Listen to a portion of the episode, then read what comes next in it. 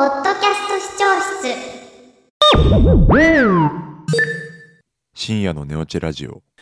まあなんか冒頭でもねそういう風に喋っていた通りこのポッドキャストは、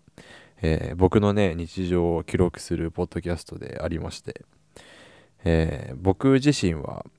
北海道に住む大学4年生でで今ね医療系の学部に通っているので絶賛ね病院実習中なんですよ。そう。で病院実習は朝の8時半から夕方の4時半くらいまでえーまあ、びっちりあってで今日もねそれがあってさ家に帰ってきて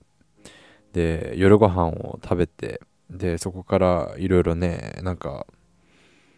うん。てかあれか今日は病院実習終わった後にそのまま家帰っちゃうと怠けちゃうから近くのスタバに行ってちょっといろいろ作業してでそこから家帰って夜ご飯食べてで YouTube 見たりして今この時間になってるっていうねそういう感じで。まあね僕が普段思ったこととかあとはこのポッドキャストにはたくさんお便りを、えーいただいているんですがそのお便りに答えたりしながら、えーこの番組はね進んでおりまして現在3年目で毎日投稿は1年間続いているっていう感じでございます。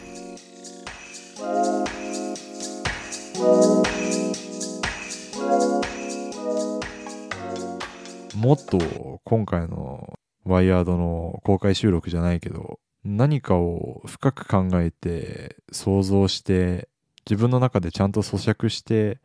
理解するっていうことが、まあ、できなくなっていくんだなっていうのはすごく思ったんですよ。そうで、ハンターハンター何なんで話したかっていうと、そのショート動画とかに慣れてくると、ハンターハンターってすごい展開遅いんですよ、それに比べると。あと、呪術廻戦とか、鬼滅の刃も、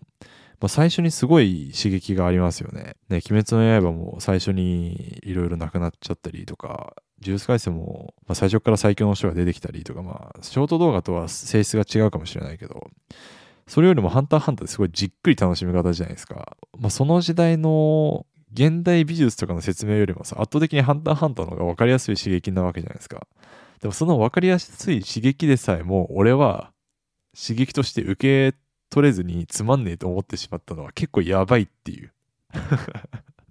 まあ要するに、ショート見すぎっていう 話になるん、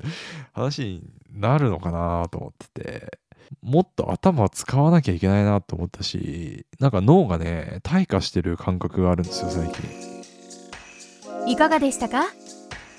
もっと聞いてみたいと思った方は概要欄に記載の番組 URL からお聞きください。それでは良きポッドキャストライフを。